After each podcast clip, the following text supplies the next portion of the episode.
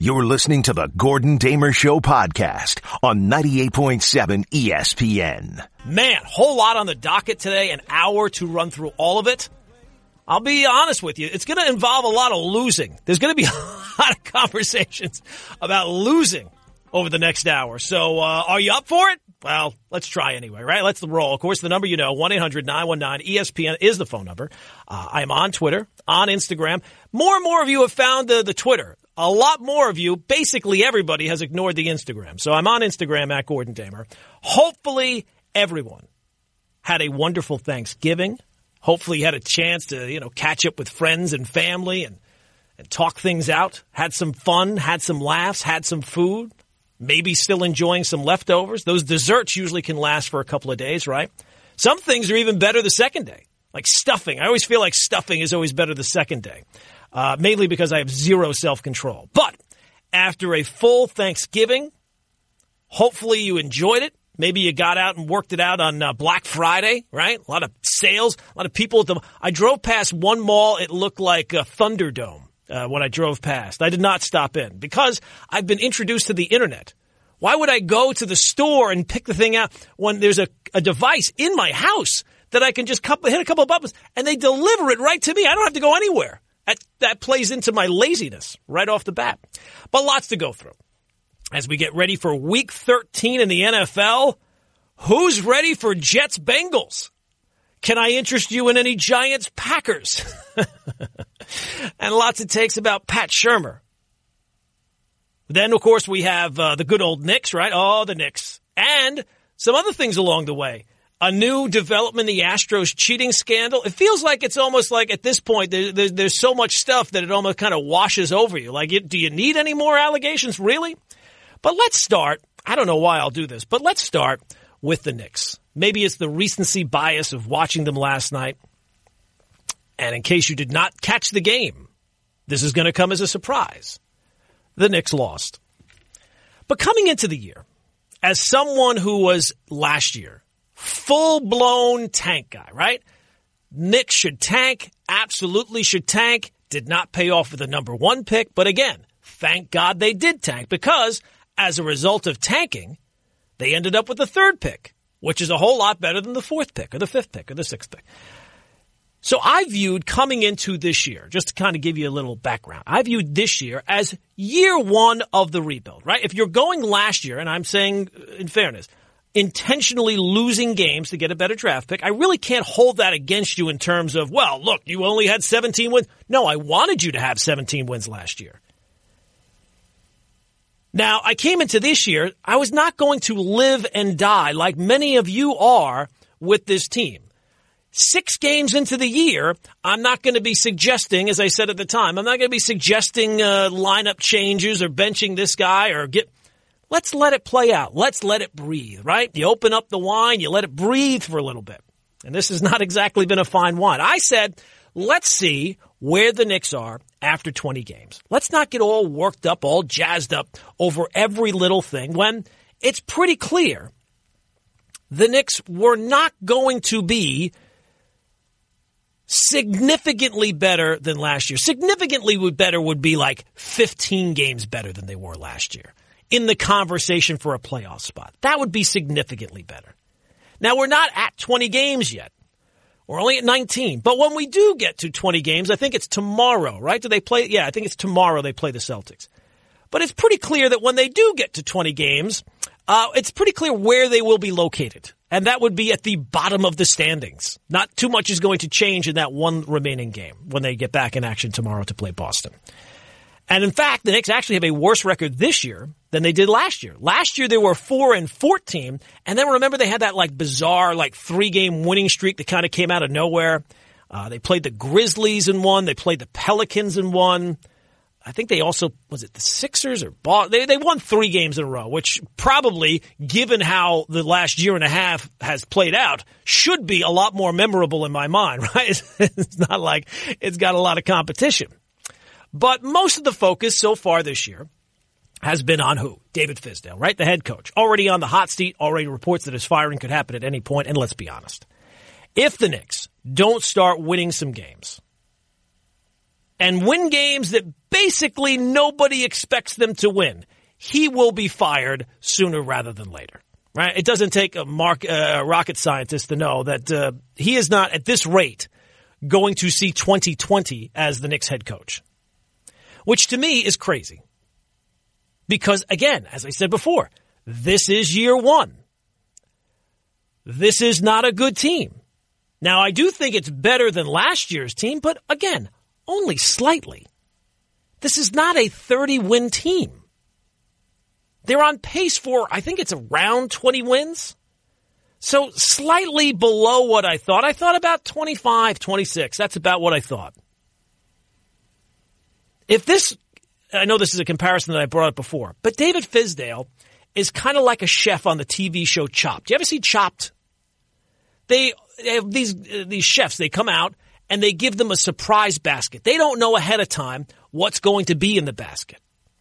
And then they have to come up with a meal with these mystery ingredients that they find in the basket. Well, the Knicks basket is not exactly stocked with, you know, premier things that you would be using on a day in and day out basis. There's a lot of anchovies, a lot of eyeballs, some black licorice, and some Rocky Mountain oysters. It's kind of hard to take that and cook it up into something that's going to be delicious. Now, should it be better than it is? Yeah, probably. But not that much better. Now, that is not to say that David Fizdale is good. I don't I can't make that argument. I don't have any evidence to show you that. And there are problems, things that you see. Absolutely, both big and small. Last night, I mean, this one made me laugh out loud. He challenged a play like a minute into the game. yes, I'm sure that challenge really, uh, a minute into an NBA game where there's a thousand opportunities back and forth. Yes, you should be challenging things one minute in. Don't want to give them any ground. Well, look, the biggest issue is you can go one of two ways for this team. One, A, you can either develop talent, right? Or you can win games. You'd like to have a balance between the two. That would be ideal. But if you could only have one, I think it's pretty clear developing the talent should be the number one goal. Okay, developing talent. So how's that going? Well, not great, Bob. You have RJ Barrett, who I think everybody is cool with where he's at. Are there things to work on? Sure, but he's he's 19 years old. He's in the league for the first time. You like what you've seen so far. After that, who would be next on the list? I think I would say the next guy on my list coming into the year would be Mitchell Robinson, right? One of the few, I would say maybe only, bright spots from last year. You wanted to see him take a step forward. 21 years old. You'd think that there's going to be some growing pains, sure, but how's it going? Well, not a lot better. And in fact, I guess you could make some arguments that it's worse than last year because last year you could understand him being as undisciplined as he was, especially when it comes to foul trouble. This year, it seems like it's pretty much the same thing.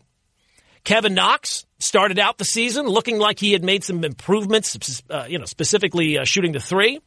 Last night, first DNP, trending in the wrong direction. And look, it, maybe it could be tough love. You have to earn your minutes. But again, at what expense?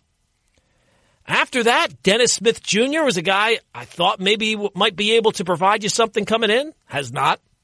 Alonzo Trier has basically been, I mean, you could put him on the back of the milk carton. And the only other guy, if you were looking for bright spots for this next season, I think you would say RJ Barrett looks like he's a real player. And then after that, what would you, I, I guess, look, it's not like it's got a lot of competition. But I think the second thing you would say is Frank Ntilikina. So in maybe another situation, the Knicks could point to Frank Ntilikina as being one of their developments.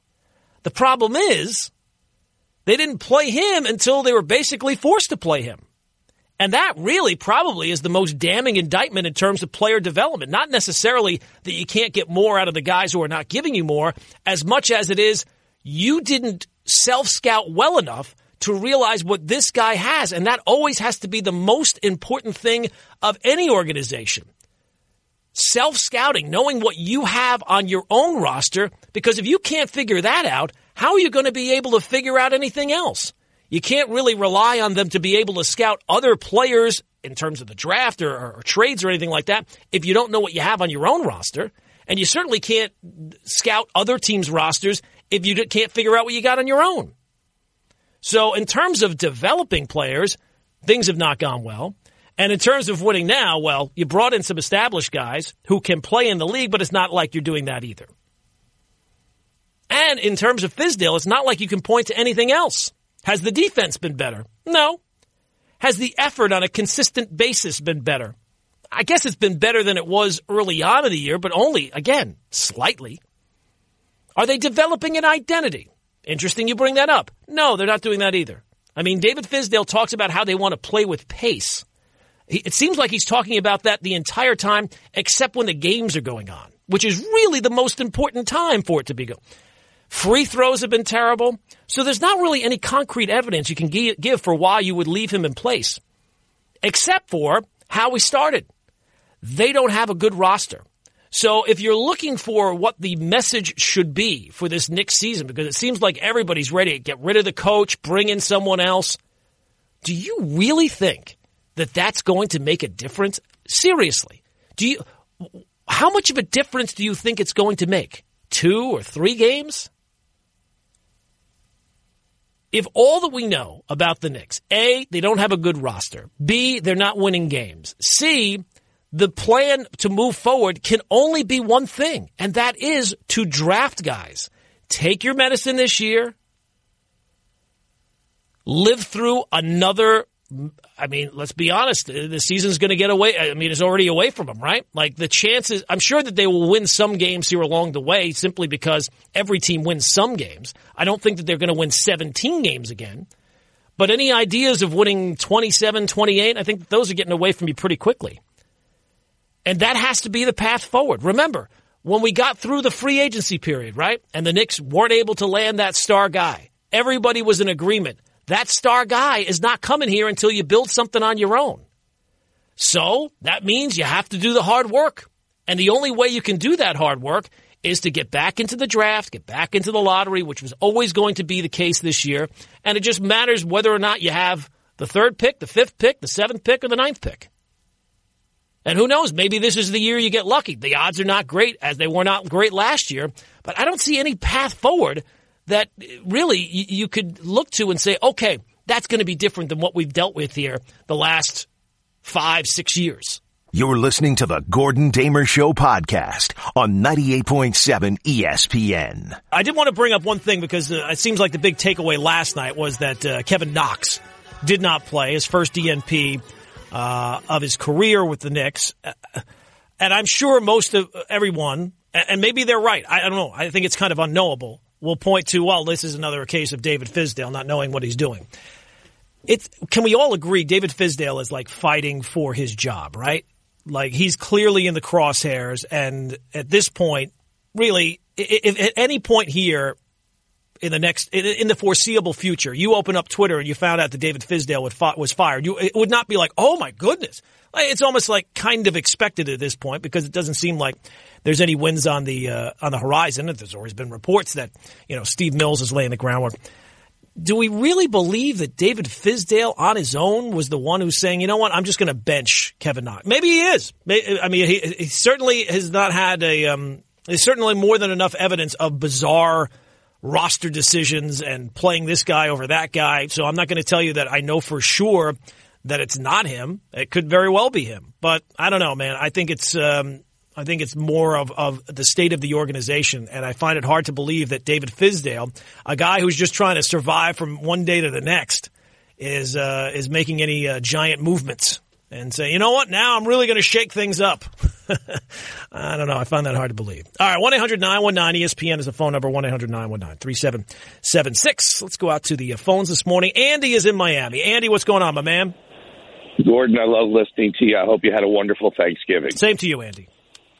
Agree with you completely. Um, unfortunately, 2019 Kevin Knox looks a lot like 2018 Frank Ntilikina in that his playing time is decreasing. And it's really sad that the best thing you can say, and his Knick highlight was his time in the NBA Summer League in Vegas when everybody thought he was the second coming. Let's be honest, it's been yep. kind of downhill from there.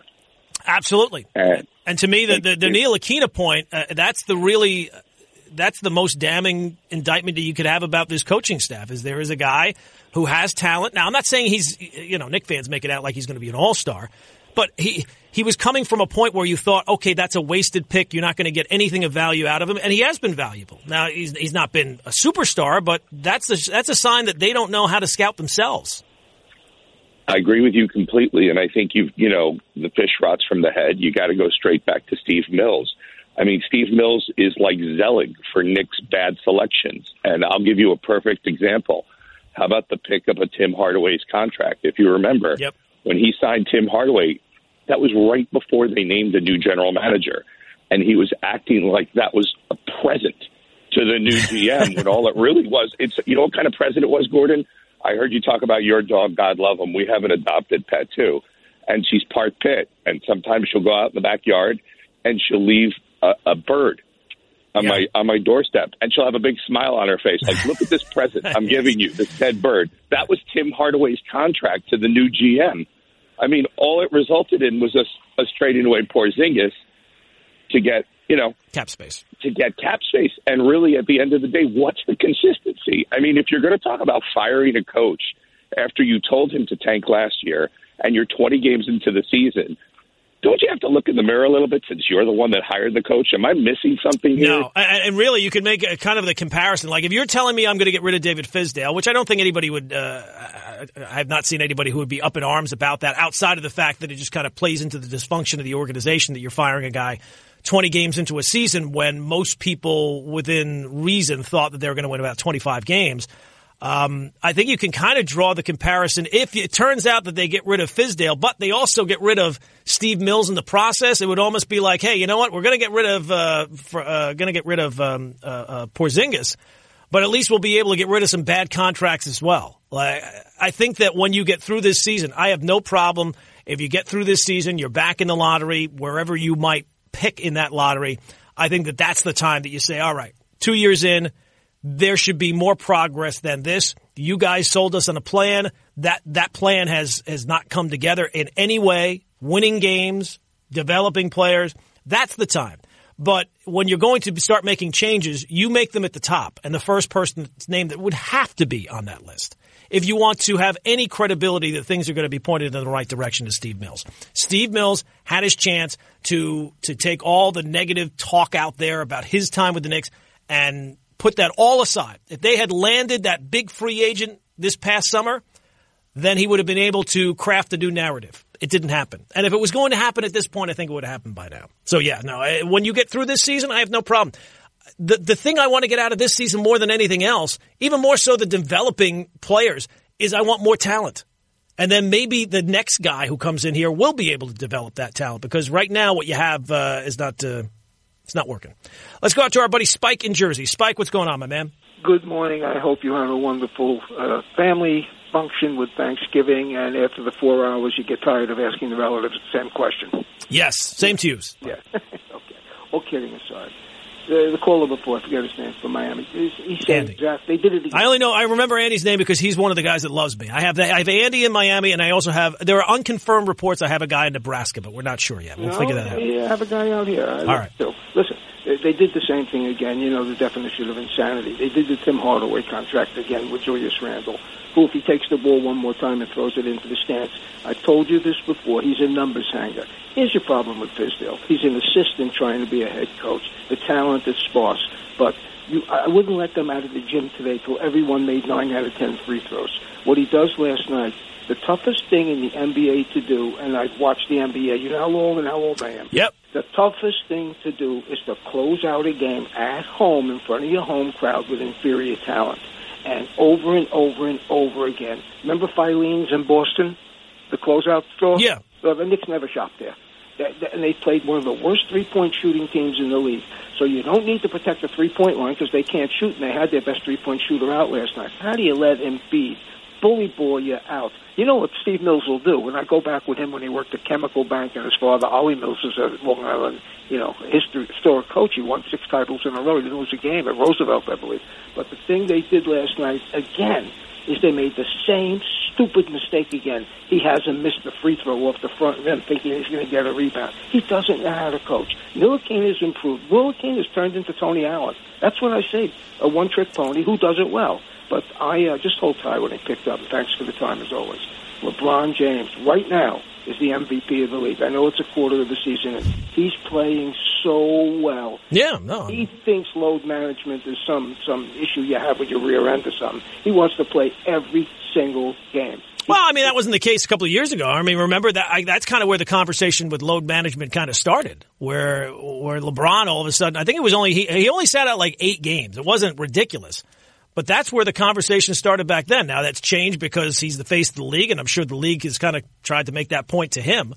Uh, but no, that's where the conversation started. In terms of the look, I, I get it. Everybody want, you know, Knick fans, they want to get into the nitty gritty of this little thing and that little thing. You guys got to take a step back. You got to take a look at the whole picture, and the whole picture is not a pretty picture. So yeah, if you want to kill, if you want to get David Fizdale out of here, nobody's going to come to the defense of David Fizdale, and really not even me. But if you think that bringing in a new coach is going to somehow change the result to a to a large degree, maybe a little bit, maybe they win a, a game more here or there. Sometimes the coaching change in any sport, uh, maybe not football, but you know certainly baseball, maybe basketball, you get a little bit of a of a of a boost right away. So maybe that will turn out to be the case. I'm not making any changes off this year. The, the main thing you want to get out of this year, if if it's true, right, that you can't get a free agent to come here, and if it's true that you don't have that much talent on the roster, and let me tell you, you don't, to be able to make a big trade, well, then how is the only way you're going to be able to get talent on the roster? That's through the draft.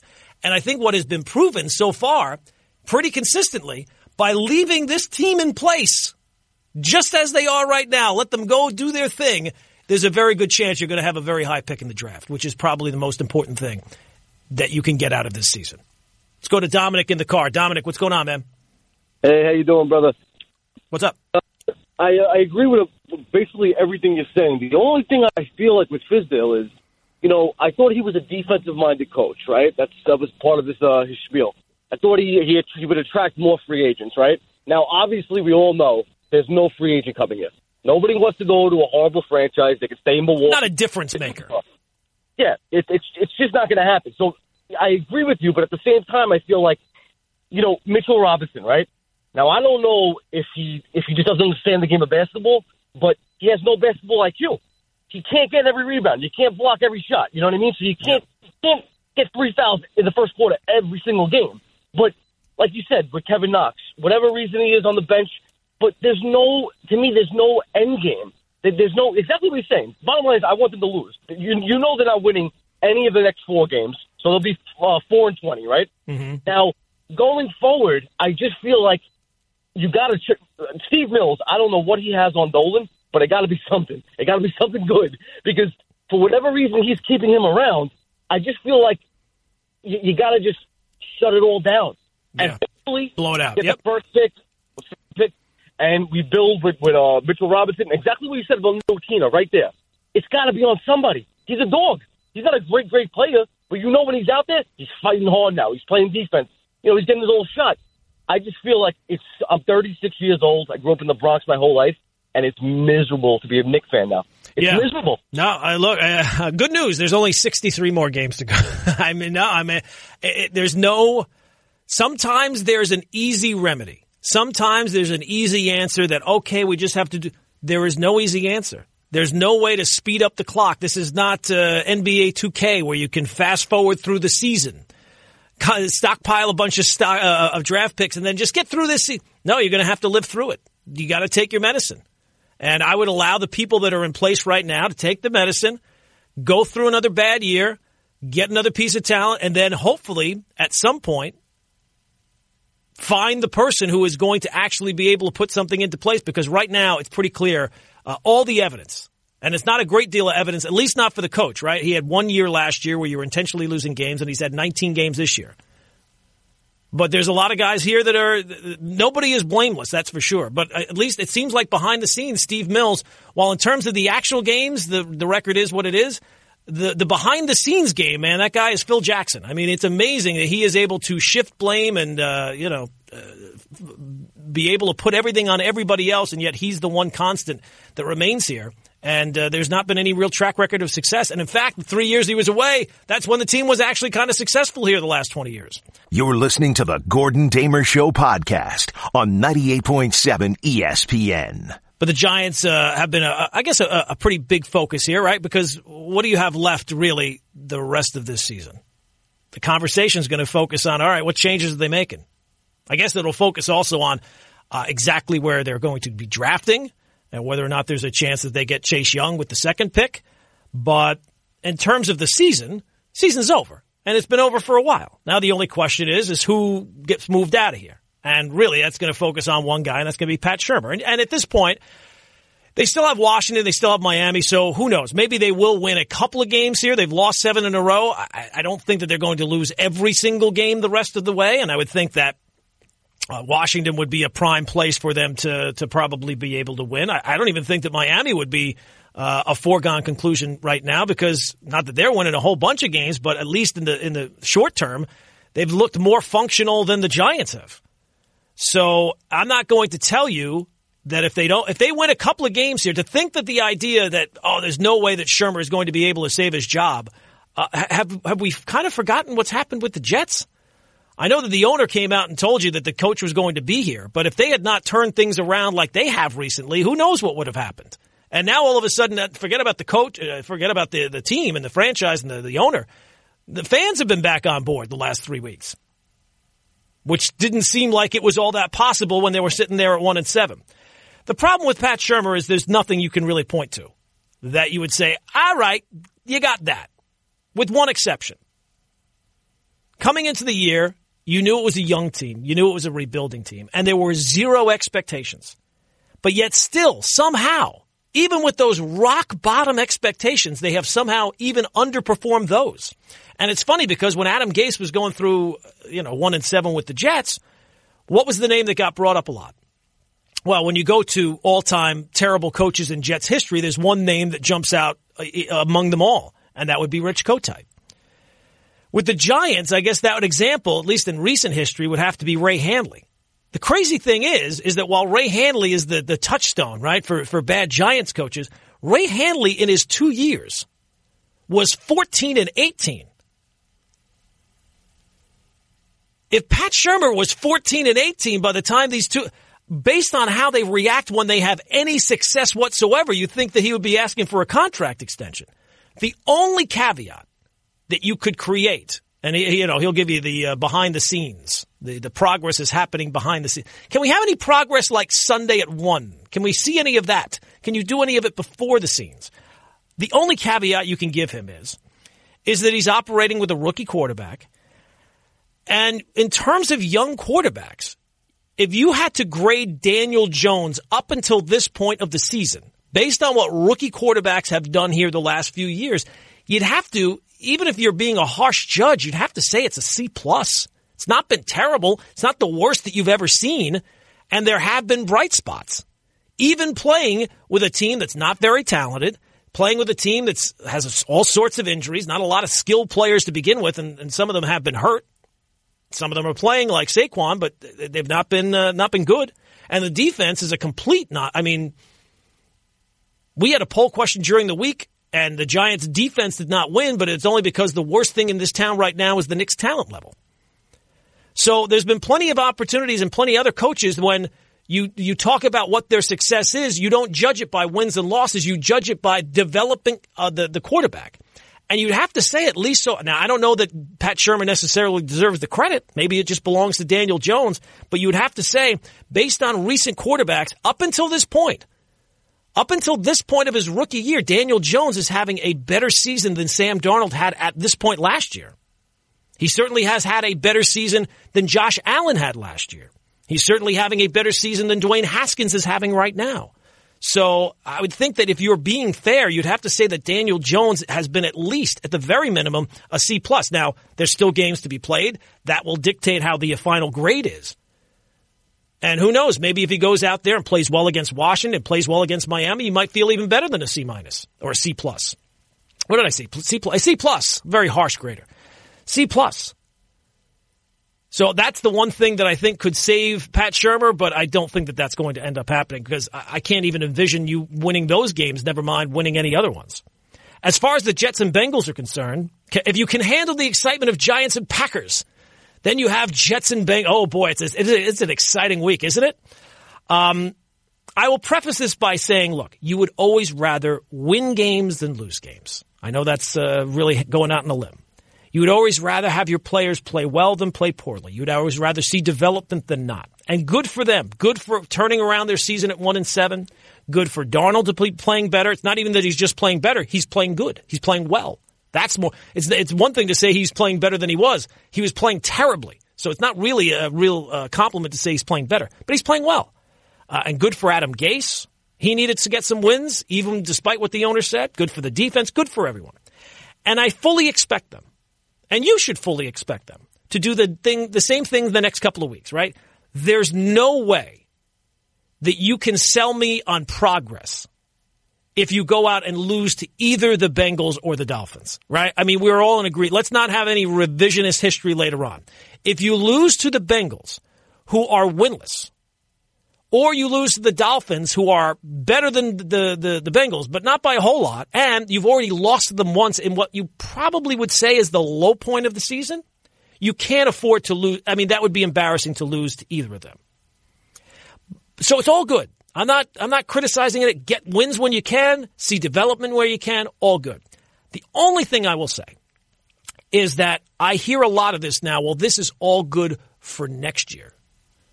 I don't think it works that way. There, I, I guess maybe there are some examples, but there's a lot more examples of it doesn't really mean a whole lot. It's kind of year to year. And yeah, you want to see progress from the quarterback. You hope that that carries over to next year and all that stuff. But this idea of laying the groundwork, maybe, but probably not. Every year, there's a team that wins games after their season's decided. And make no mistake, the Jets season was was over at one and seven. For anybody who say, well, you know, they can still make the playoffs, they have a one percent chance of making the playoffs. They're not making the playoffs. And they, I mean, look, you take a playoff season anytime you can get it. If the Jets go to the playoffs, they get destroyed. They're not a playoff team. Nobody really expected them to be a playoff team this year. So that's fine. But their season this year, I know that I don't feel like anybody's brought this up, has been very reminiscent to the Giants last year. The Giants last year started the season one and seven. And then they won some games down the stretch against teams that were better, but generally teams that were playing either their backup quarterback or their third string quarterback. And they thought that it meant something. They thought that it would mean something. It didn't. It didn't mean anything. So take them, I wouldn't worry about your draft position. That's not really going to matter that much. Take the progress at quarterback, enjoy looking like a functional team. I would just simply say, don't get carried away because teams do this every year. And in fact, the Jets have done this a lot in their, in, in their, in their franchise history. Start the season really slow, get on a run, come up a little short and think that, okay, well, it, it, it didn't help this year, but next year it will matter. It generally doesn't. You're listening to the Gordon Damer Show podcast on 98.7 ESPN. The Cardinals' Josh Shaw, he, he, he was at USC. Uh, he kind of got some notoriety. I think he, what did he do about the faking a story about saving somebody from drowning or something like that? So Josh Shaw is on the Arizona Cardinals. He was suspended indefinitely yesterday, at least through the 2020 season, for betting on NFL games on multiple occasions this season. Shaw has not played it down this season for the Cardinals. He was put on injured reserve on August 25th with a shoulder injury. He can file an appeal of the suspension within three days. I did find it interesting the NFL's uh, response, and I would the one piece of information that's not in this article. Ty, maybe you can find this, uh, track this down, find out if Josh Shaw used the promo code Gordon, the promo code G O R D O N. If he if he could have used that, that would really help me out. Um, but the NFL's uh, response quote, the conti- and, and they're coming down, you know, they're going to hammer this guy, a guy who's not played in the NFL. Right? The continued success of the NFL depends directly on each of us doing everything necessary to safeguard the integrity of the game and the reputations of all who participate in the league. Safeguard the integrity of the game, the reputations. Is that going to impact making sure that the NFL officials get calls right? Because every single, I can make one prediction, and my picks have not been great this year, although I did have a very nice Thanksgiving thanks to the Detroit Lions. I can make one prediction that I know for sure is going to come through. In week 13, there will be a call somewhere in one of those games that has not already happened. I'm not talking about the three on Thanksgiving. that will directly impact the game and will not be overturned, even though you and I sitting, I don't know, a thousand miles away from the game in our TV, watching on our TVs in our living rooms or man caves or wherever, we will be able to see right away. It's the wrong call. And yet the people involved in impacting the game and making sure it's the right call will not get the right call. So if you're worried about the integrity of the game and the reputations of all who participate, I don't know, maybe you could get that part of it right. Speaking of getting things right, we're still waiting to find out if Major League Baseball will get things right when it comes to the Astros cheating scandal. There was a new development that uh, has not gotten really all that much attention. New York Post has it. The Yankees complaints they believe the Astros are using technology to steal signs in this year's ALCS didn't stop after game one. Sources confirmed the Yankees notified Major League Baseball about blinking lights in center field during game six at Minute Maid Park. And the alleged blinking stopped later in the game. Wow, isn't that weird? There were those blinking lights, and then when the Yankees complained, all of a sudden the blinking lights stopped. I'm sure it's just a coincidence. I'm sure it's just one of those things that happen It's probably all a delusional in the Yankees' heads. Sure, sure. I'm sure it really had no impact on the game. Do you think that the punishment that comes down for the Astros will be more strict than the punishment that Josh Shaw got? Like he got suspended for the rest of this year and all of next year. Do you think that Jeff Luhnow and AJ Hinch, do you think that the punishment for them is going to be as strict? Because it clearly should be much more strict, right? I mean, the operation that they were pretty clearly running in Houston, even if it was just for 2017, say all these other allegations are just completely made up. If it's only for 2017, should be far stricter than a punishment that means that the guy is out of the league. And let's be honest, he hasn't played a game in the league, so I don't think that, you know, it's not really all that surprising if he never plays a game in the league. Is it going to be more strict for them? I wonder because I get the feeling that when it eventually comes down, it's going to be, well, you know, we're going to take away some draft picks and we're going to find the organization. If that's the case, well, then that tells you all you need to know about how seriously Major League Baseball takes those allegations. All right, let's squeeze a couple more calls in here before the uh, high school football hour with Mike Quick, which is quickly approaching. Let's go to our buddy Omar. Here he is, Omar in Brooklyn. Omar, my Good man, morning. what's going on in this fine Saturday? It Good wouldn't be a Saturday sir. without Omar. About, uh, how about uh, Thursday?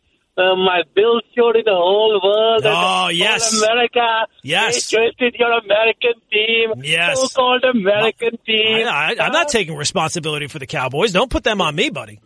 okay, I got my own terrible team to root for. So, I, I, do you believe in Buffalo Bills now? No, not really. I mean, look, they're better than the Cowboys, but do I do I put them? Do I think that the, the Bills are going to be playing in the AFC Championship game this year? No, I don't.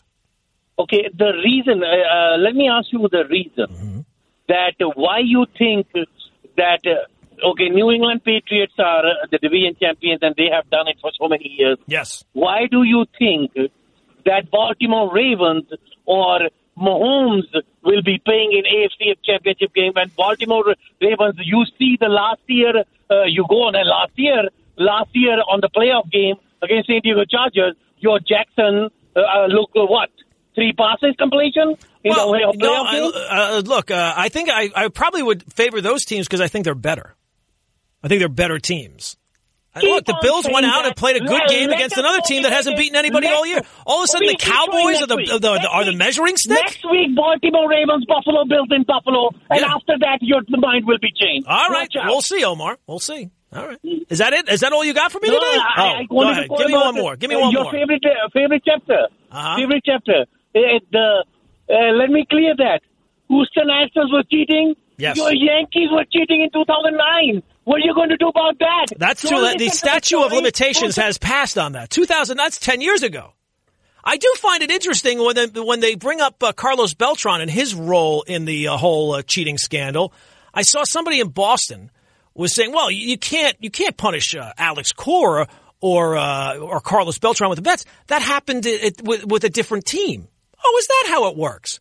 So if I rob a bank in Ohio and then I moved to New York, well, look, I'm in New York now. That happened in Ohio. I can't be charged with robbing that bank. I'm here now. I don't believe that that's the way it works. And it shouldn't work that way. So if it does work that way, well, then you got problems.